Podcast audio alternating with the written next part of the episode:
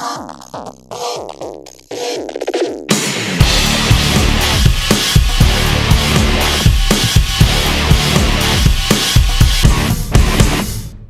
Здравейте слушатели на FBET Лига подкаст от мен Илия Иванов. Както бях анонсирал по-рано днес, темата на днешния подкаст е срещата между Ботев и Черно море, завършила при нулево равенство. Ботев приема раците в Коматело в търсене на втора поредна победа в шампионата, а тимът от Варна опита да се върне на победния път след поражението от ЦСК 1948. Важно е да отбележим, че в отборът на Ботев ги нямаше двамата основни футболисти Тодор Неделев и Атанас Илиев, което до голяма степен лимитира играта на тима в предни позиции и обезкърви канарчета в днешния двубой. Неделев и Илиев, както и двама от юношите на отбора с положителни тестове за COVID-19, което ги извади извън групата за матча. Както и очаквах, Черноморе бе по-активният отбор на терена, създаде и повече положения пред противниковата врата. Веднъж дори градата спря Даниел Димов, а Георги Аргелашки на няколко пъти спаси вратата си. Спокойно можем да си кажем, че Черноморе изпусна Ботев днес. Анализът ще бъде съсредоточен върху Ботев, това, което не ми хареса в играта на отбора е липсата на креативност, когато Неделев не е на терена.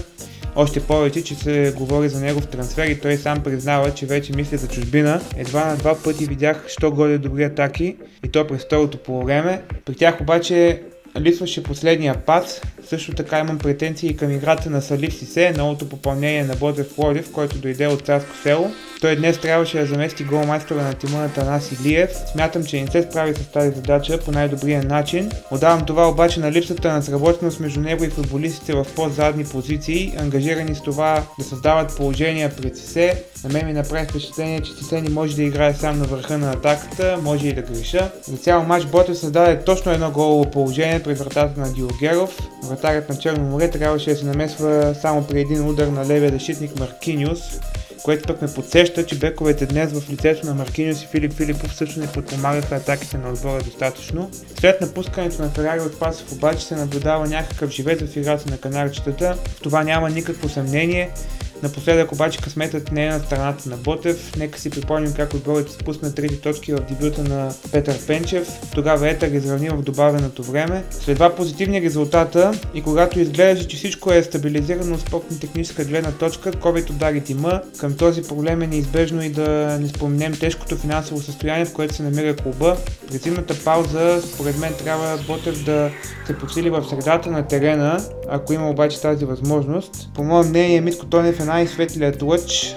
Славчо Шоколаров и Мишел Еспиноса без съмнение са добри футболисти, но като изключим това, че Шоколаров е натоварен за задачата да раздава топката, то по мое мнение се припокриват с французина.